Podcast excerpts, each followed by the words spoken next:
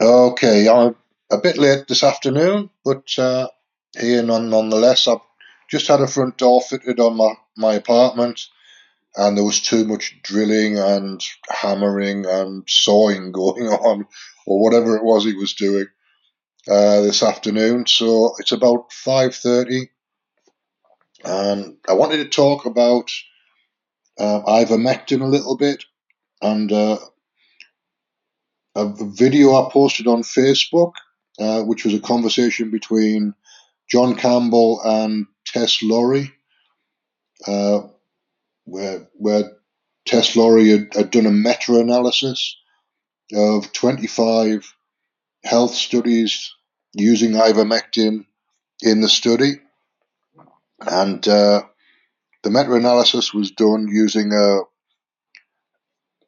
a method that's that's approved. That's a normal method of meta-analysis.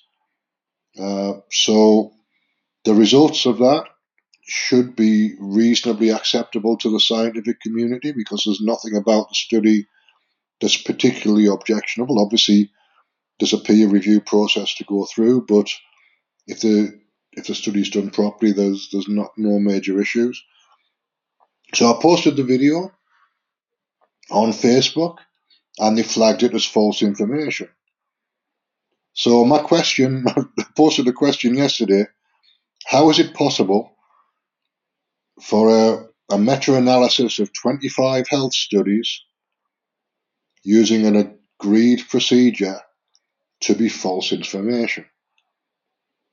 Because it can't be. It can't possibly be false information. The result might be a result you don't agree with for whatever reason, but if you've agreed the procedure, if the procedure is an agreed procedure, then the result is the result.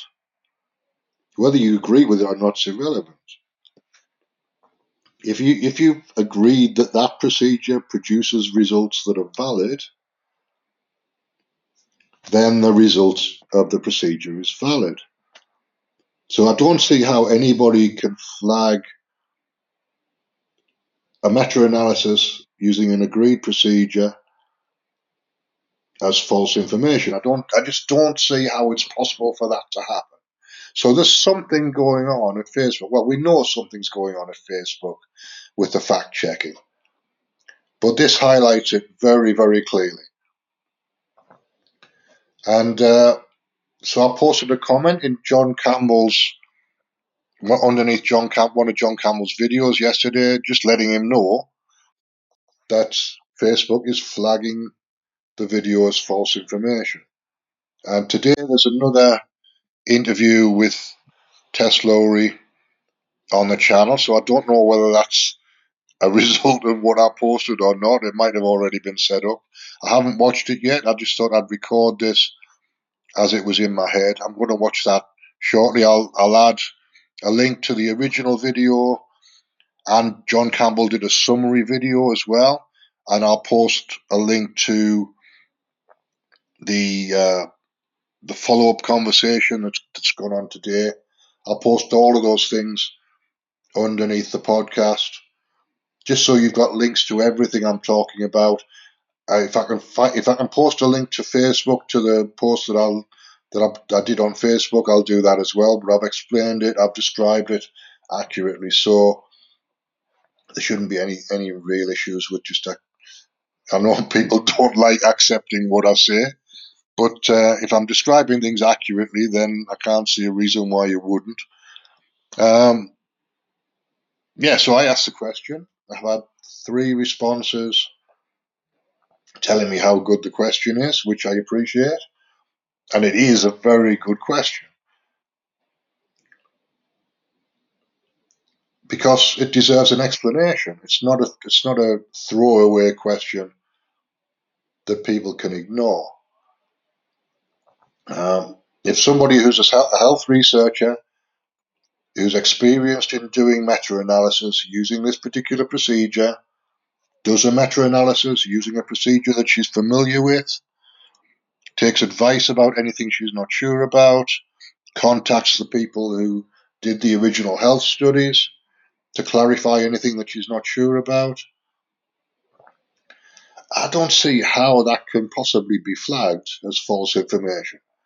I'm starting to repeat myself, but honestly, ask yourself the question what is it within the guidelines at Facebook for fact checking that flags that as false information? Is it a disagreement about whether ivermectin is safe? No, there's 3 billion people have taken ivermectin over the last 40, 40 odd years, or whatever it is, 50 years. So it's clearly safe. Is it an issue about the way the study was conducted? No, can't be that, because we've got an experienced person conducting a study in a way that's accepted. So it can't be that. Uh, is it a treatment that can be used for COVID 19 symptoms?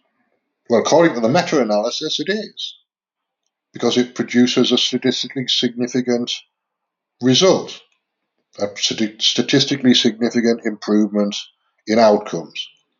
So you can't argue with that either. So, what is it they're arguing about? What is it they're flagging as false?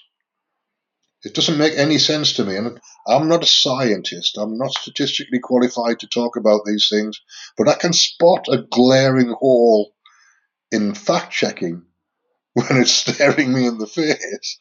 I'm not an idiot. I can see it. It's a gaping big hole in the fact checking process that shows it up as a complete load of shit. And everybody needs to know that. Everybody needs to know that the fact checking process on Facebook is a load of garbage. So don't believe a word of it. Don't believe what they're telling you because it's a load of garbage. If it, if it flags this meta analysis as false information, then it definitely, unreservedly, is a load of shit. And that just has to be said.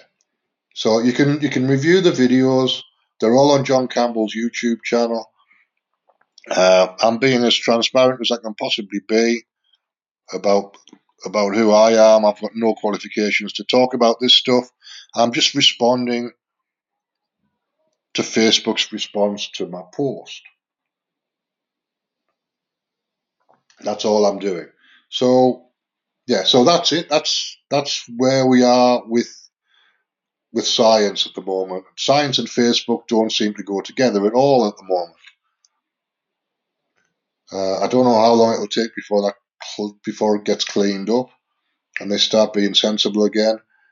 But uh, at the moment, there's no there's no scientific analysis in the fact checking going on at all.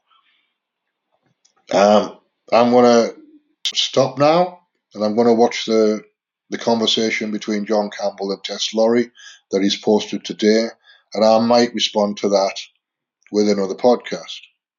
Uh, I may be back in an hour or so.